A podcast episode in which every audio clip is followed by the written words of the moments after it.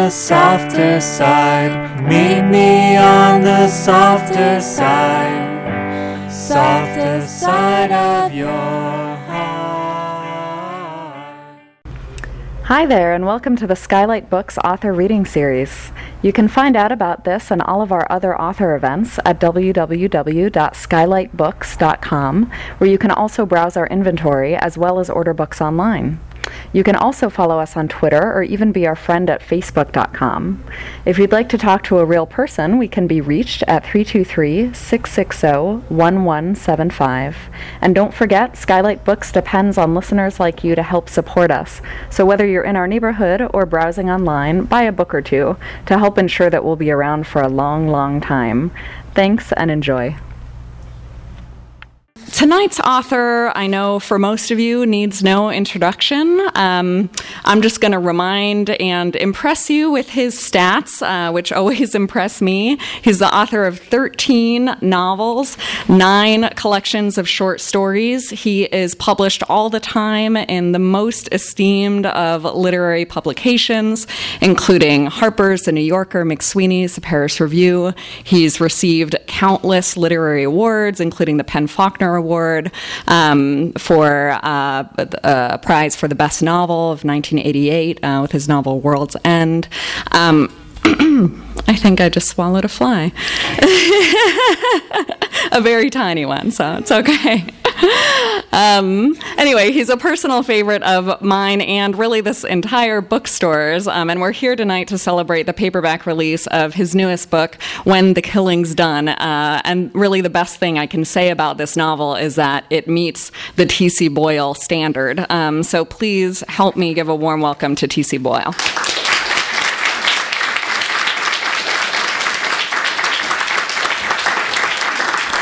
So I should point out that I am also a doctor and I specialize in flyectomies. So no sweat tonight. And thank you for turning out on such a cold, rainy night. Oh, wait a minute, I'm supposed to say that in Portland, I guess. But what the hell, you know? We'll be brushing our teeth with sand by the end of the summer, by the way, because our water is over. Um, so, here I am to entertain you. I, I met earlier a very handsome gentleman and uh, uh, with brilliant literary taste sitting back there, and he said, "Well, you know, I usually see you in a larger venue with a bigger crowd. This is so intimate tonight. What are you doing here?" Well, I want to support this bookstore. I love it. I love what they do. I love the people here. I also have to fess up that um, my daughter worked here for five years until circumstances drove her out of her digs in Los Feliz roommate complications. You know how that is. Yeah. Okay, so it is such a nice, intimate crowd. I'm going to do something special tonight. Yes, I am on the paperback tour for When the Killing's Done, and I'll tell you a little bit about that. But then I want to read you a new story tonight that's only been heard by my wife and the dog, both of whom fell asleep in the middle, by the way, and, and a crowd in San Francisco the other night, which kicked off this paperback tour, and they were rabid with joy. So we'll see where, where you fall tonight. Um, uh, so, uh, when the killing's done, you know, I, um, I remember it vaguely. Last year, last February, was the hardcover tour for this, and I had a, a glimmer about this book then. Of course, I had delivered it 18 months before and was well into the next one. Now, now I barely remember. I know it has a red cover, you know, and I know my mother loved it. no. No, I remember it. I remember it very well. God, I had to read it 300 times. So I will tell you a little bit about this, and then we will move on to the great joy of the evening. Um, I made my escape from LA 19 years ago uh, and went to Santa Barbara, where I've lived ever since. And uh, I still teach at USC one day a week, and I always take the Coast Highway because I just can't stand all those idiots out there on their cell phones who live only to destroy my life and possibly kill me because of inattention. So, I always take the Coast Highway where at least I can look at the ocean. And all these years, I kept looking at the Channel Islands, wondering what goes on out there. Now I know. Um, The incidents that I talk about in this book happened within the last decade, mainly on Anacapa and Santa Cruz Islands. And it has to do with ecological restoration and the big fight over that, as reported in the LA Times, but more specifically in the Ventura paper and the Santa Barbara News Press. I still have a clipping on my refrigerator, kind of yellow right now, but it says this. It's a headline of the newspaper. It says, Eagles arrive as pigs are killed. How could I resist that? What this is referring to is what I dramatize in this novel, um, actual events. So it starts on Anacapa. The first part of the book takes place on Anacapa Island. Um, on Anacapa, oh, around 2001, the Park Service decided we must bomb this with brodifacoum, that is, rat poison, in order to kill the rats that got there from the wreck of the Winfield Scott steamer in 1853. Everybody survived, but the rats swam ashore. They've been living there ever since. The problem is the shorebirds there nest on the ground. They didn't have any predators. And so the rats have been decimating them all these years. And the Park Service decided finally, all right, it's time to get rid of the rats. So they didn't want to harm the, the native mice. They collected some of those and, you know, put them in cages, and then they bombed it for two days. And by the way, it took care of the problem. Um, meanwhile, um, an activist, a local activist, whom I don't know, I have never met him, um, until recently, that is, um, uh, as reported in the newspaper, went out there with a Confederate. And they had big backpacks full of vitamin K, which is the antidote to the rat poison, which is an anticoagulant, and the vitamin K ha- helps to coagulate blood. So they threw out all of this uh, rat poison, uh, uh, vitamin K, to, uh, in the hope that the rat would eat it, all the rats would eat it, and the, the rats would be fine. Well, they were busted by the Park Service and arrested for two crimes. One, um, interfering with a Park Service operation, and two, feeding wildlife without a permit in a national park. All right, now how can you resist a story like this? So I, I, invented a character. His name is Dave LaJoy, and he takes the place of this individual. Um, he is an unlikable guy. He's one of these uh, men. He's in his 40s. He's made some money in his. Uh, he runs a stereo kind of uh, enterprise where you know for all the schmucks like me, he'll go to your house and, and, and put it in. Um, wears his hair, hair in dreadlocks. He, he loves uh, folk music. Uh, he's an eco guy. He does. He's a vegetarian, but. Um, he's also incredibly obnoxious in every way. He's particularly incensed about bums. He wants to eliminate all the bums. Yet at the same time, he is the guy who goes out to save the rats. And in my telling, he is opposed to a, young biologist who feels just as he does about practically everything, except one thing. She's very practical, practical about the invasive species and how they should be eliminated in order to allow the original species to exist. So the second part takes place on Santa Cruz Island, and it's a collision between these two, fighting over the removal of the pigs, which I'm sure you've all read about. Um, and I will tell you that in brief, and then we will move on. So, here's the story that I am dramatizing. Um, in 1940, um, we had the Montrose Chemical Company here in LA during the war dumped DDT into Santa Monica Bay.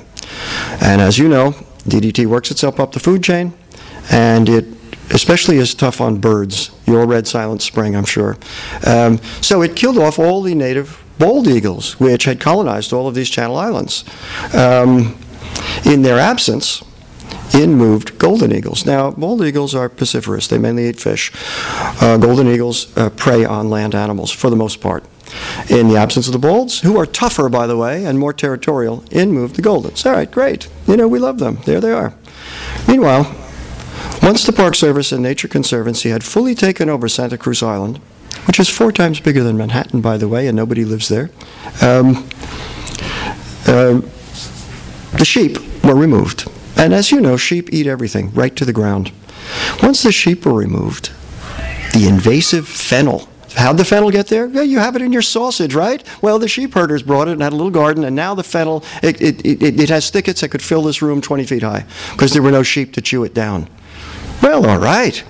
But in the meanwhile, what were the golden eagles eating? Well, they were eating delicious piglets. How could you refuse them? I mean, Wonderful piglets. But meanwhile, now there was a big thicket, and the piglets hid in the thicket. So, what do they eat? This was only discovered late in the game. the Channel Islands fox.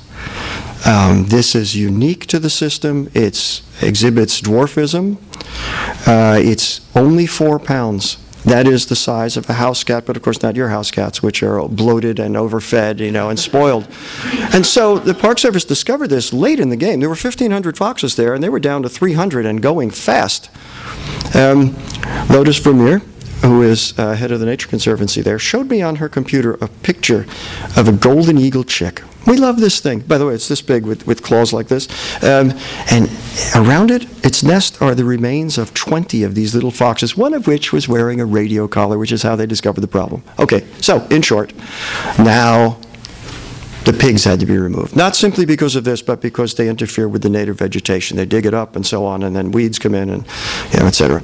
So they hired um, a group from New Zealand that specializes in removing invasive species from islands at the cost of $7 million to come in and shoot 5,500 pigs and leave them to rot. The pigs could not be removed because they had been there for 150 years. They had been feral pigs, and they might bring back a disease and infect our hog industry, God forbid. So they had to be shot and left there to rot. And the golden eagles had to be captured, no easy thing, and taken to the Sierras where they are now. And here's my lovely wife sitting in the front row. She and I were there with the biologist to see the first two bald eagle chicks ever born there since 1940 released into the wild. And so, in short, it's a great joy, and it worked. The foxes are doing great, the, the bald eagles are back, and there is a lesson here. And the lesson, of course, I will leave to you to, uh, to think about once you read the book, but it is in short don't mess with Mother Nature. All right, so that said, and I recommend the book highly. Again, my mother loved it. Um, I'm not going to read to you from that book. I'm going to read you a short story um, that appeared in the New Yorker about a month ago. Brand new story because the fall is the next novel, San Miguel set on the farthest out of the Channel Islands, and it's not about the ecology except peripherally. It's an, it's an historical story about that. Then the following fall is volume two of T.C. Boyle stories, the collected stories, and I'm working on that second volume now, and this is the first of the stories. Um, again, uh, uh, you're only the second audience to hear it, and I will just give you a few words to orient you as you come into this. First of all, you really, really have to suspend disbelief because I am going to be the narrator of this story, and you, uh, while you're looking at me, you have to imagine me seven inches taller and 260 pounds heavier. Okay? I know that's tough, but you know, you've got to do that. This place takes place in an, uh, this story takes place in an unnamed South American country in the 1930s. It has to do, as you will see, let's see, can I tell you this? Well, it has to do with sex. And it is a very, very sexy story, so um, I hope it's not going to frighten anybody too much because, you know, it's a normal, natural human activity, sex, that is. And that's what this story is about. But in a twisted, twisted way, as you will see. All right, so here I am. I'm pretty big. And the story is called Los Gigantes. At first, they kept us in cages like zoo animals, but that was too depressing. After a while, we began to lose interest in what we'd been brought there to do. We didn't think about it. Well, not much anyway. We were just depressed, that was all. And when they brought the women to us, it was inevitable that we went about the business in a half hearted way. In my case, in any case, it was soon over, and then it was time for a meal, another meal. They fed us well, I'll say that for them. No expense was spared. And the food was good, the best I'd ever tasted, prepared for us by a man who was rumored to have been first assistant to the pastry chef at the presidential palace before he was replaced by a Frenchman who didn't speak a word of Spanish. Originally, we were 10, but one of our number was suspect and soon rooted out. It happened that a woman refused to go with him. And when Corporal Carrera, who held the keys, wanted to know why, she said, Just look at him. And he did. We all did. This was during the first week when we really hadn't had a chance to get to know one another yet, and no one had given the man much thought. Why would we? We were being fed. We had women. Life was good. Anyway, once this woman had spoken up, we all began to scrutinize him and saw what she meant. He was damaged goods. He was tall enough, three or four inches taller than me, in fact, and thick in the limbs, but his face was like an anvil and his eyes couldn't seem to focus. And when he talked, it was in disconnected monosyllables that seemed to dredge themselves up out of some deep fissure in his digestive tract. The man in the cage beside mine whispered, Pituitary freak. And in that instant, I saw what I'd missed. Yes, damaged goods. No sense in wasting the stipend, the ex assistant pastry chef's culinary concoctions, and all those prescribed women on him. I felt a sense of outrage that was as much about my own humiliation as anything else. Whoever had chosen him had chosen me too, and what did that say about me? Even worse, for the first time in my life, I had to contend with the fact that I wasn't the biggest man around. At six feet ten inches and 420 odd pounds, I wasn't far off. But there were two men heavier in addition to the pituitary case, freak or not, he'd still look down at me. All my life, I'd been the one looking down on the world, the biggest boy, and then the biggest man not only in my own bustling port city, but in the entire province. I was strong, too. At the Fiesta de Primavera, I once lifted two sheep above my head, one in each hand. And for a prank when I was in my teens, I hauled the mayor's shining black Duesenberg coupe up the steps of the Ministry of Justice and left it there at the feet of the gilded statue of the president. By the time I turned 20, I was earning a good wage cranking the capstan that lifted the wooden drawbridge in the center of town so that the high masted fishing vessels could pass beneath it. And if that seems unremarkable, just consider that formerly three mules had been required to do the job, mules that were now free to pull plows through the fields of maize that ring the city, while the mule skinner himself was able to retire on a small pension and move into the house his mother had left him at the place where the river runs brown into the moss green sea. People would come out to watch me work. Families with picnic baskets, nubile women, strong men, grandmothers, sailors. My legend grew. Of course, to be a legend, to attain that status, is to court attention. That was how they found me. And truly, I wish they never had. Within the month, the first rumors of discontent began to circulate among us. If in the beginning it had seemed as if we'd arrived in paradise, our days given over to leisure and nothing expected of us but the essentials, the routine began to wear on us. We were free to roam the compound by day, and we had books and a radio, and we played games of cards and dice, that sort of thing. But we were locked in at night. And the cages, though they were roomy enough, and each equipped with a toilet, desk, couch, and reading lamp in addition to a gargantuan steel frame bed, were an oppression of the spirit. The man I was to become closest to, Fruto Lacayo, a former circus fat man who stood seven inches shorter but outweighed me by some 40 pounds, was the first to voice his complaints.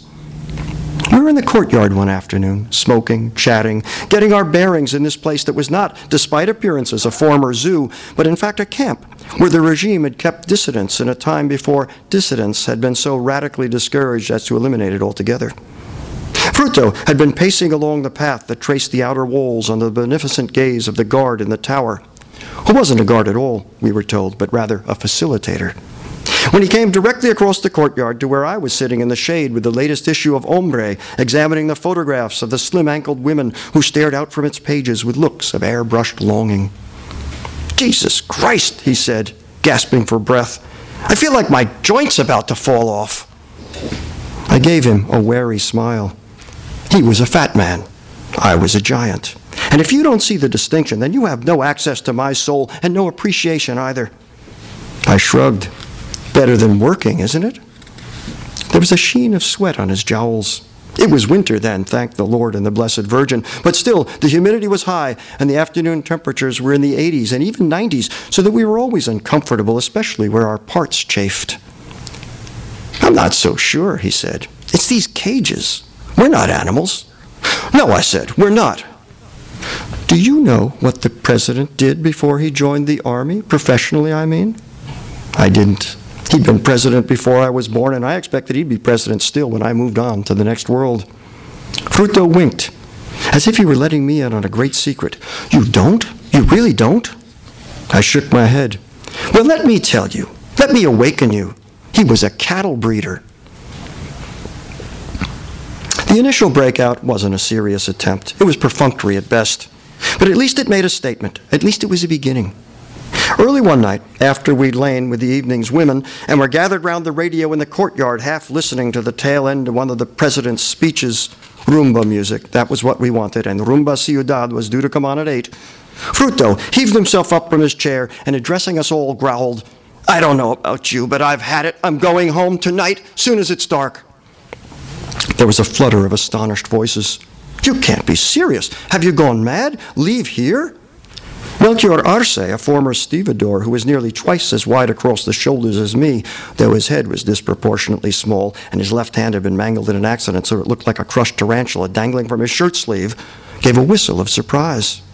The only way they'll get me out of here, he said, is in a coffin. He paused to bite off the end of his cigar and spit it in the dirt. What's wrong with you, fat man? You a maricon? You want to know the truth? Fruto went on, ignoring the insult. I don't like big women. Never have. I like them petite, the way women should be. If I want to see fat, I can just look in the mirror. If I'd been feeling the stirrings of my own discontent, now I went rigid with longing.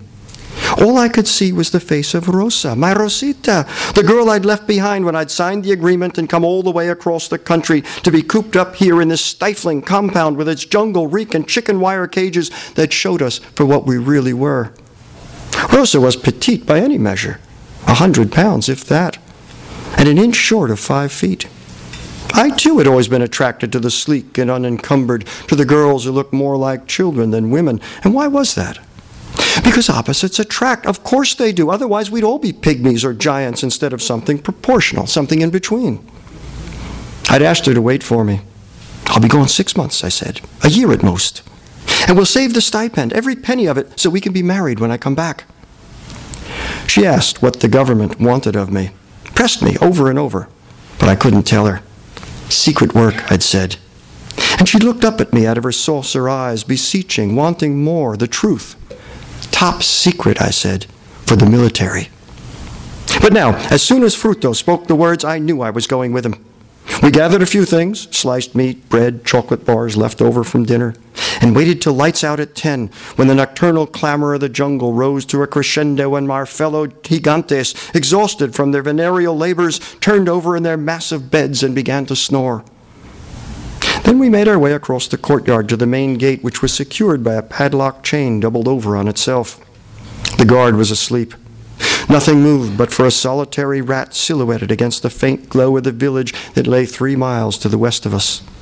I took hold of the chain in the grip of my two hands and snapped it without even trying. It was nothing, a child's toy, a poor, weak thing designed to forestall ordinary men. And then I rolled back the gate on its lubricated rail, and in the next moment, we were outside in the darkness. The problem was Fruto. We hadn't gone 500 yards down the dirt lane that would take us to the village, where there were taxis, buses, even a rail line that would give us access to the whole of the country, to freedom, to the slim and beautiful to Rosita when he sat ponderously on a wet stump overgrown with black twisted vines and, wheezing heavily, croaked, I can't go on. Can't go on? What are you talking about? We just left the place. I crushed mosquitoes against the back of my neck. Something flapped across the darkened road. Give me a minute. Let me catch my breath. I could barely make out the shape of him there in the dense clot of shadows. I heard him slapping his own host of mosquitoes. You don't have one of those sandwiches handy, do you? He, he asked. Look, I said, if we expect to get out of this, to go home, you do want to go home, don't you? We'll need to get to the village and purchase a bus ticket or hire a taxi and be gone before they bring in the morning's women. Go on without me, he said. The air seemed to tear through his lungs. I'll follow you after I've had a bit of rest and a sandwich. Let's split up the provisions now, just in case. In case of what? in case we don't meet up again. So I left him there. It was no less than he deserved. The worst that would happen was that they would take him back to his cage, to food and leisure and the manipulation of the flesh. For my part, I made it as far as the village, where I found myself distracted by the lights of a cantina. I had to duck to get through the door. Everyone stared. I should say, in my own defense, that I'm not one of these men who drink themselves senseless. But they didn't allow us liquor in the compound for fear it would affect our performance, I suppose. And the taste of it after more than a month without made me want another taste, and another after that. I slept somewhere, I don't remember where. And in the morning, when they came for me, I went along with them as docilely as one of the sheep I'd lifted above my head as if they were no more than woolly clouds trailing across a serene blue sky. The following afternoon, After we'd eaten our lunch and ministered to the women who joined us each day at siesta time, Fruto and I were summoned to the military barracks at the far side of the village. A truck painted in camouflage colors took us through town and into another compound, this one made of whitewashed brick with a three story building at the center of it. Corporal Carrera led us up the stairs and into a grand office on the second floor that was presided over by a monumental oil portrait of the president and a dozen limp flags representing each of the country's provinces. There was a bank of windows, spilling light.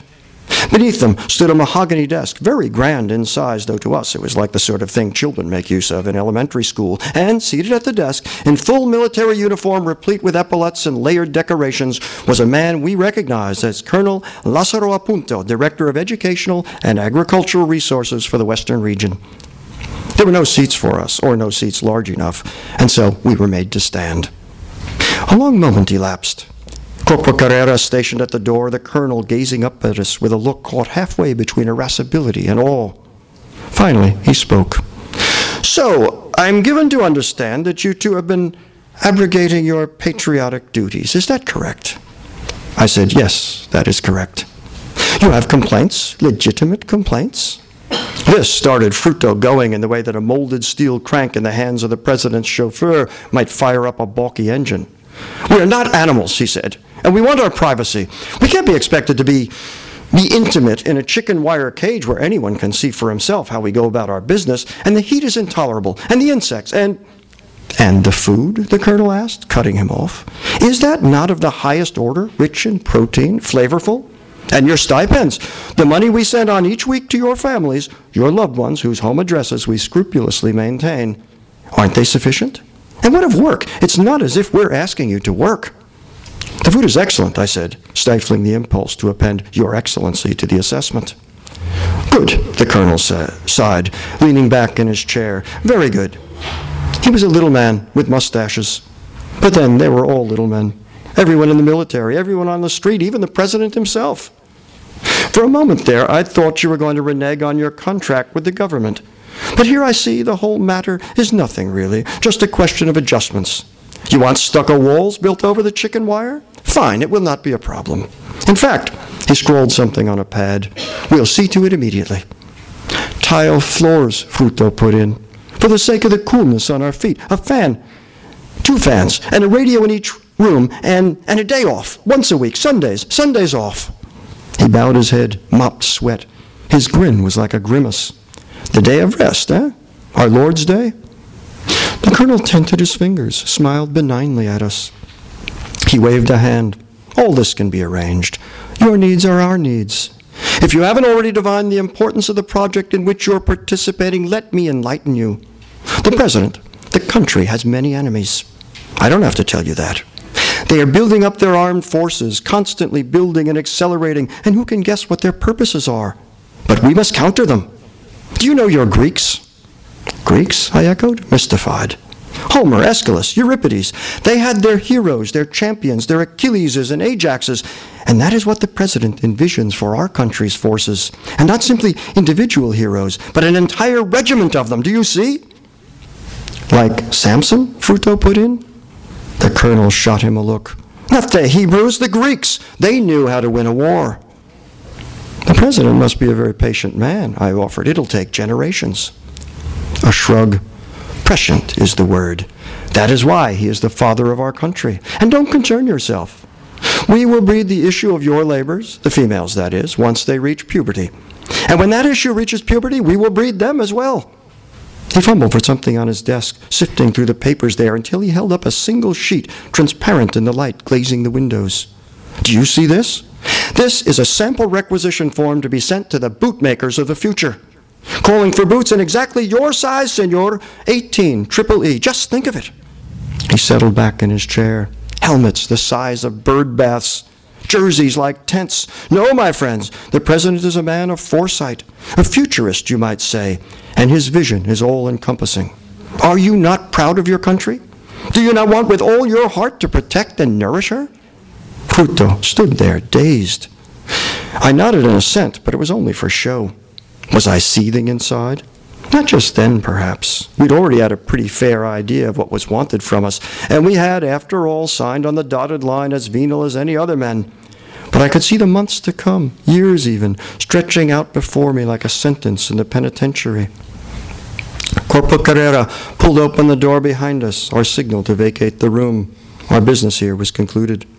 But just as we reached the door, my legs working autonomously and Fruto heaving for breath and wiping at his massive face with the great sopping field of his handkerchief, the colonel called out to us, Now go and do your duty for the love of your country and of the president. Go to your female volunteers, whose stipends are but half of yours, incidentally, as it should be, and in your throes, think of him.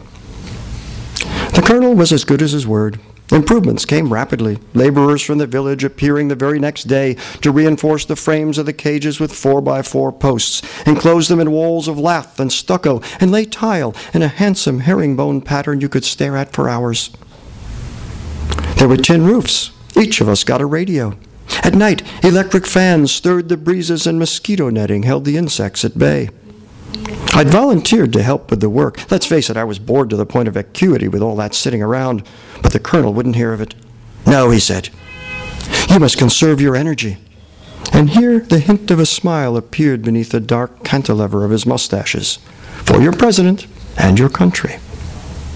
In the interim, we were bussed to the women's compound, which, as it turned out, lay some three miles to the north of the men's facility, on the banks of a nameless, oozing watercourse that bred mosquitoes and stinging flies in the pestilent millions, so that we were all of us, men and women alike, scratching furiously the entire time we were there. What distinguished their compound from ours, aside from the increase of insects? Not much. They too lived in cages, but they were crammed in, four or five of them, to a cage, and their camp stretched as far as the eye could see. If we were nine, the women numbered in the hundreds. And this, of course, reflected a simple calculus any cattle breeder could have worked out on a single sheet of paper. The women I was put in with that, put in with that first night were among the biggest in the camp, selected especially for me. And by big, I don't necessarily mean the heaviest. Such women were reserved for Fruto and his ilk. But the tallest and broadest, with the longest limbs and thickest bones. These women could have felled forests, collapsed mines, held back the sea just by linking arms. Where the president had found them, I couldn't imagine. Not till one of them called me by name. I just set down my overnight bag and taken possession of the bed, as uninterested in these women as I'd been in the phalanxes that had trooped in and out of my cage at the men's compound, when one of them broke ranks and came across the dirt floor to me, my name on her lips. She was Magdalena Duarte, and she'd been raised in the city I called home.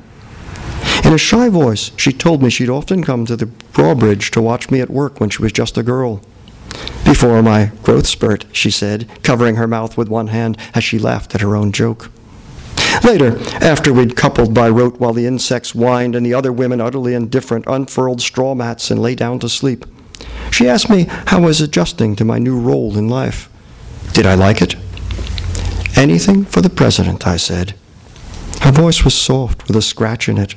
All work and no play, eh? Something like that. But what of you? Do you like serving your country? I could just make out her features in the light of the guard tower where it fell across the wire mesh of the cage. She glowed a moment, her face like a moon rising over a dim horizon.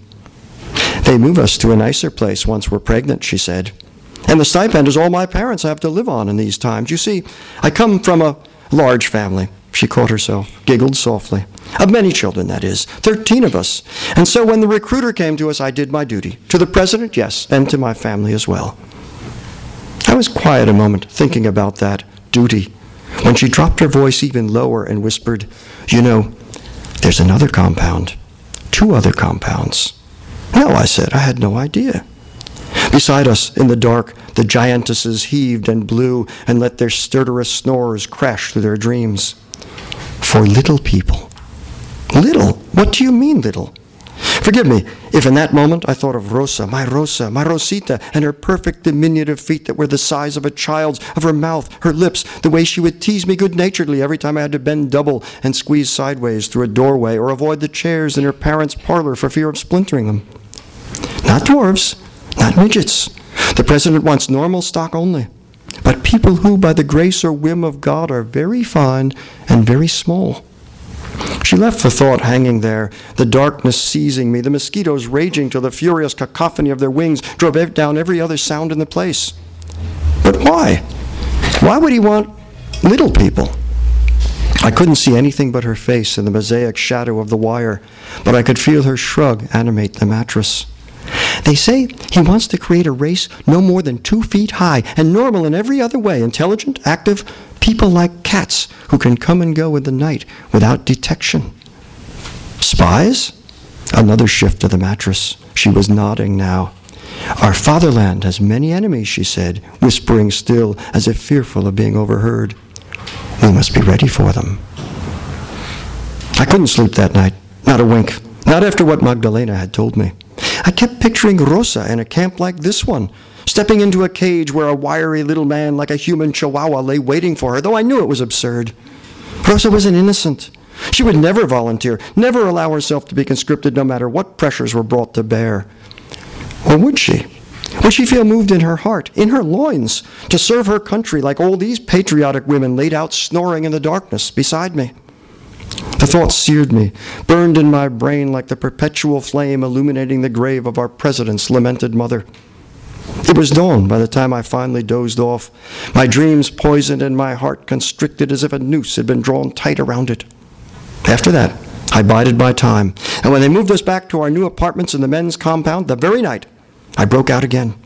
This time, I went straight for the bus terminal and soon experienced the giddy release of the wheels revolving beneath me as a dark curtain of vegetation lurched past the windows and the striped margins of the road home came clear in the first light of dawn. What I didn't yet appreciate was that after our first abortive attempt at escape, the colonel had issued an alert to all carriers to be on the lookout for any big man seeking passage out of the province. They were waiting for me at the end of the line. Did I go peacefully? No, I didn't. When I saw them there in their black Maria with its chopping blue light, I came down off that bus like a hurricane and laid that vehicle over on its roof till the men it contained came crawling out the windows, and I snatched them up two at a time and flung them behind me like so many paper dolls. Sadly, they'd anticipated me here, too, and their chloroform canisters brought me down as swiftly and surely as if I were that king ape in the cinema show we'd all marveled at in simpler times, when the images played across the screen like waking dreams, and Rosa breathed quietly at my side. I awoke in a damp subterranean place that smelled of the raw dirt of the floor and the whitewash slathered over the rough stone of the walls. Here was a huge vault of a room, lit dimly by a pair of gray bulbs and wall sconces, a silent place where no one would hear my cries of outrage or pleas for freedom. I was laid out on my back in one of the big industrial strength beds, and my hands and ankles were bound up in chains, and not merely run of the mill chains, but the heavy steel links they used to moor boats in the harbor of my ancestral home by the sea. It took me no more than 60 seconds to intuit where I was. That is, in the basement of the three story brick building where the colonel had his offices overlooking the poor huts and open sewers of the village beyond. If I listened carefully, I could hear the sound of footsteps on the floor above and of a chair rolling back and forth on its casters. I tugged at my chains, of course, but they held me fast, secured not to the posts of the bed, but to the great Ceiba pillars that rose out of the shadows at the four corners of the room to disappear in the ceiling above. Almost as soon as I opened my eyes, a door swung to at the far end of the room, and a woman entered bearing a tray of food. She was of average height and weight, this woman, no Amazon. And I soon discovered it was her task to spoon feed me as I lay there under the burden of my chains. Release me, I whispered, but she shook her head. Just one hand so I can eat. I feel like an infant lying here. Please, I beg you. She shook her head again and pressed a spoonful of the rich seafood stew we know as zarzuela to my lips.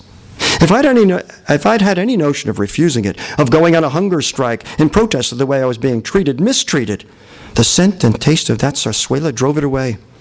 You can't begin to imagine what it takes to fuel the cells of this body that entraps me. I ate, ate hungrily and gladly. And then the women started coming to me, three a day morning, afternoon, and evening, the big women, the giantesses, lowering themselves over me as I lay chained and helpless beneath them. Did I want to perform the act? No. But I was devoured by lust, perpetually aroused, no matter that I was rebelling inside or that I found the women gross and the task odious. They must have been putting something in my food, one of the coarse brown powders easily attainable at any Chinese herbalist shop, the ground horn of the rhinoceros or the friable bones of the tiger infused in alcohol. The women came. I stared at the ceiling. My rage grew. It must have been the third or fourth day when the colonel appeared.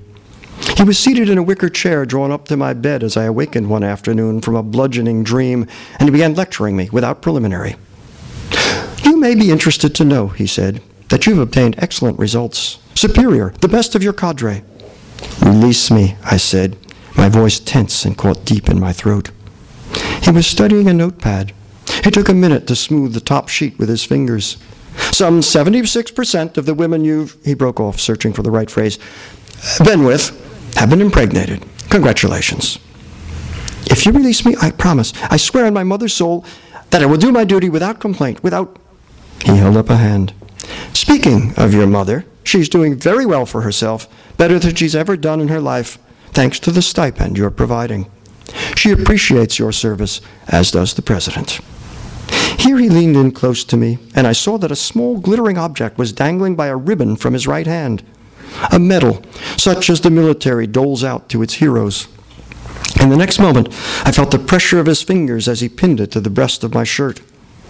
You'll be released in good time, he said, so that you can go back to the compound where you'll be more comfortable. But we all feel that for the present, given your, what shall we say, recalcitrance, not to mention dereliction of duty, you'll be better off here. Really, it's for your own good. And the president's, too, that goes without saying.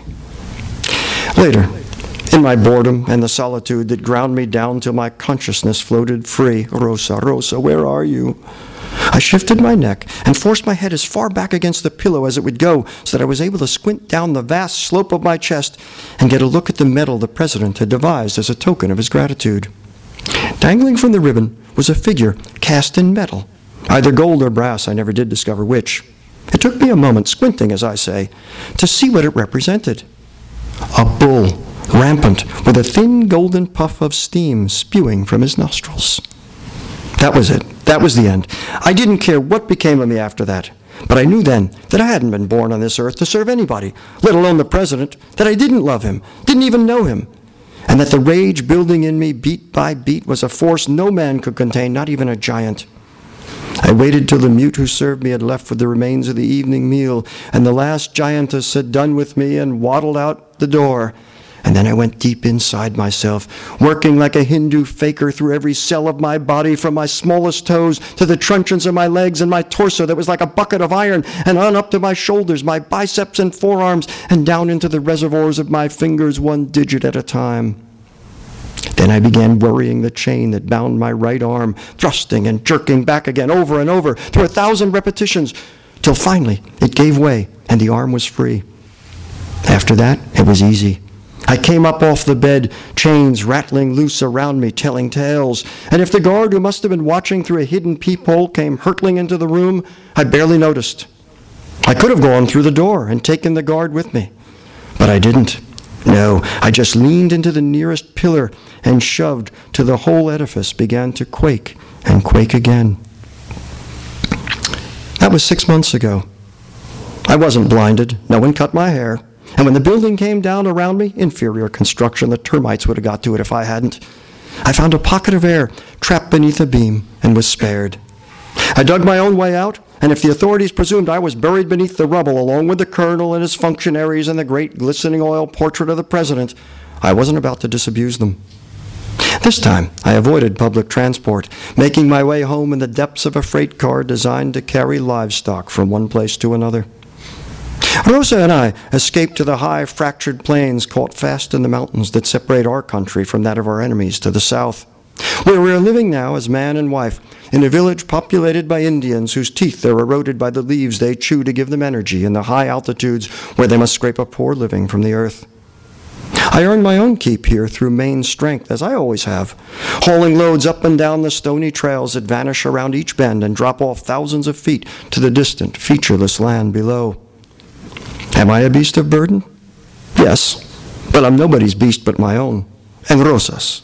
Rosa is pregnant now, incidentally, and if we're lucky, she'll bear our first son come spring, and if we're even luckier, he'll be neither a giant nor a dwarf, but something in between. As for me, I try to keep my head down and avoid attracting notice, but inevitably they'll find me, I know that. How could anybody, let alone a man like me, expect to blend in in a land where the people are so very, very small? Thank you.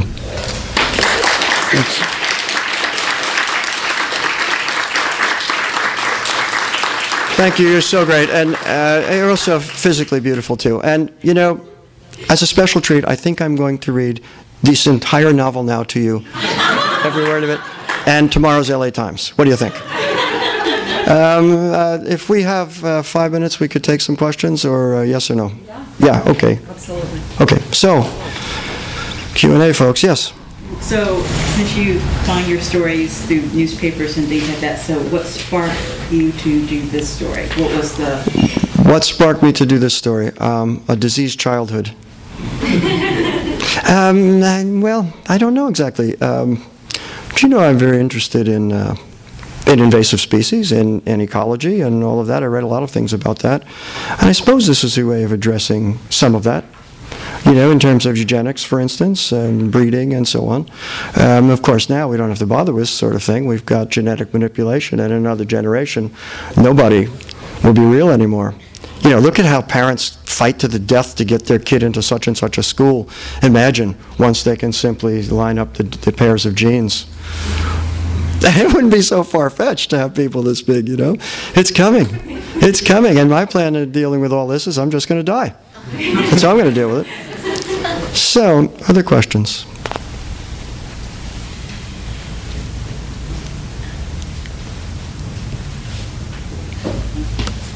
Yeah, again. thought of eugenics, because I like the way you, you did it in the 30s, because that's when, you know, eugenics was really taking hold on, on this. Exactly. And um, was this uh, a little tie-in for World War II was supposed to erupt or things like that? but Especially South America, because eventually the eugenics stuff is about to transfer itself from Europe to South America around that time anyway, so was that part of it? Yes, yeah, she's exactly right. She's giving us a little history lesson about eugenics uh, pre-World War II. Uh, she didn't mention the Nazis, but of course they figure in this. And uh, the, uh, just uh, there was an article today or something on the TV about it while I was in my hotel room about uh, uh, the history of eugenics here in California in the 30s uh, in sterilizing people, and that uh, someone had written a book about it, and uh, um, Herr Adolf actually uh, uh, enjoyed this book.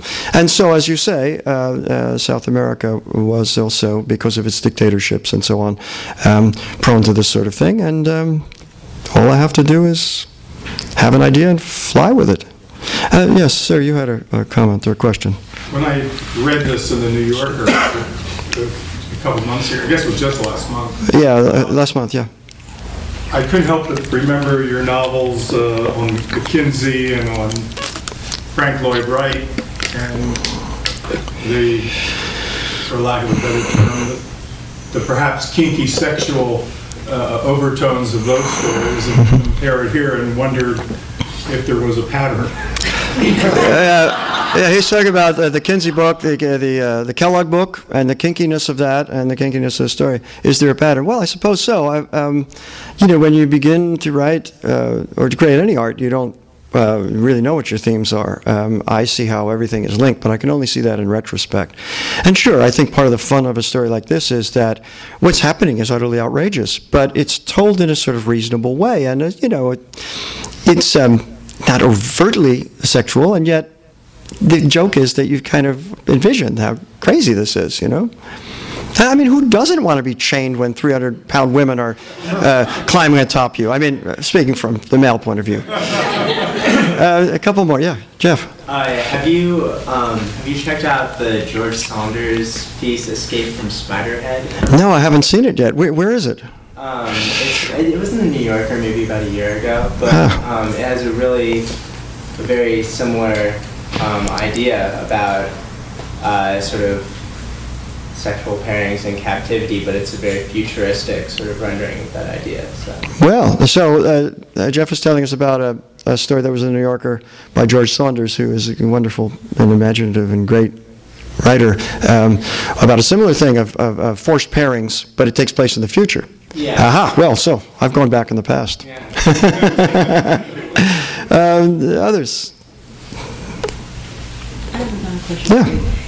You. It's interesting you have this interesting pairing about forced pairings because it starts early where something simple as pairing with uh, plants and then he went to, you know, talk about uh, president, he did this a lot of um, animal husbandry. Right. And it- he just did a natural progression. The ideal I mean, and then you're talking about the Channel Islands, the ideal of reformatting nature the way we see it, but at the same time, it takes out a certain, you know, sex stops being sexy. You know, it stops being sexy. Right. When it's artistic, you know, I can see why you ran because it's not sexy anymore. It becomes a, a chore. Uh, like he's, you know, he's, you know, he saw the bull, you know. the Exactly. devil. So my question to you is that, is this how you see how we are going as a society, or just this your, your little protest or about how this is working? Because technically, all they need is you wait a couple of years later and, and, and and start eating steroid beef and got the giants eventually. But the idea about that. Yeah, steroids. Look at the steroid scandal. Of course. Yeah, I, I, I love what you're saying. She said, "Will you come on tour with me?" Uh, I mean, she's interpreting it exactly and, and perfectly. Yes, of course. Was that what you're like feeling out when you start singing? Yes, of course. And I love uh, how you compare it to, you know, talking about the invasive species in the Channel Islands in this book. Um, it's a kind of manipulation. And, you know, the, the secret that we're not revealing is we are animals. You know, we're the third chimpanzee, according to Jared Diamond. Um, uh, and uh, we try to uh, pretend that we're not, and we try to manipulate nature, but it bites us back, you know. Um, one of the ironies of this book and what I was telling about here is um, how impossible it is to try to create an environment. When you add or remove something, uh, according to the principles of island biogeography, you don't know what kind of cascading effects there could be. Yes. Could you share with us some of your favorite authors, short story, novel, or whatever you're reading for pleasure? Well, um, as, as, as Jeff will know, um, I did a, a, a, sort of a textbook for our classes called DoubleTakes a few years ago, and I've got 30 authors with two stories of each. Um, of all different sorts and types of writing, just to get everybody excited. So if you look at that, you'll find 30 of them whom I think are pretty great in a lot of ways. Um, a tip for a book I just read that just completely blew me away is uh, um, Stone Arabia by Dana Spiotta.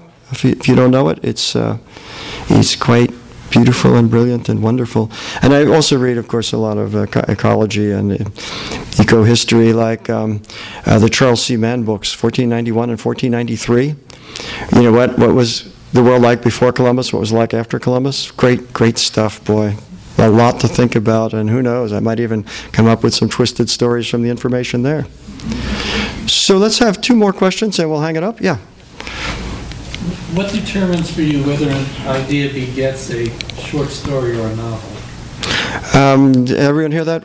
How do I decide whether it's going to be a short story or a novel?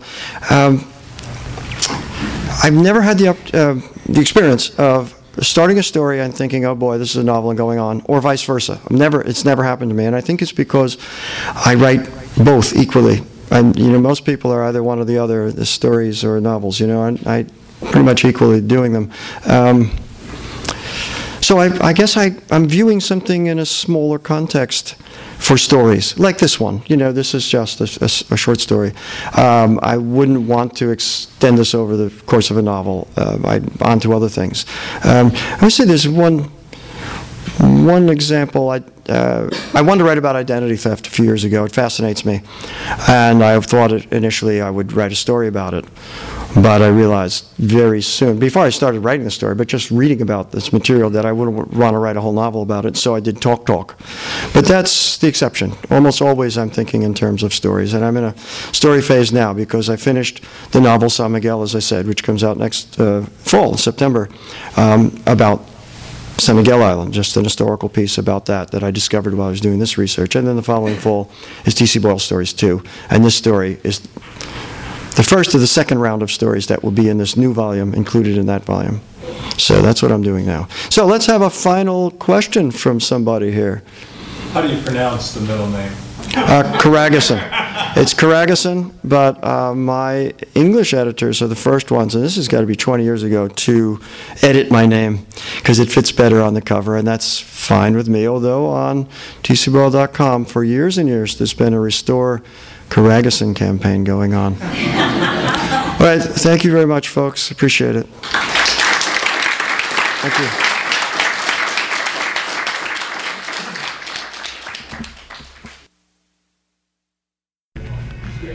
You have been listening to the Skylight Books author reading series. Don't forget that you can check out this and all of our other great podcasts at www.skylightbooks.com. Today's music was provided by Fragile Gang. You can check them out at MySpace, Facebook, and the iTunes Music Store. Thanks for stopping by, and we hope to see you soon.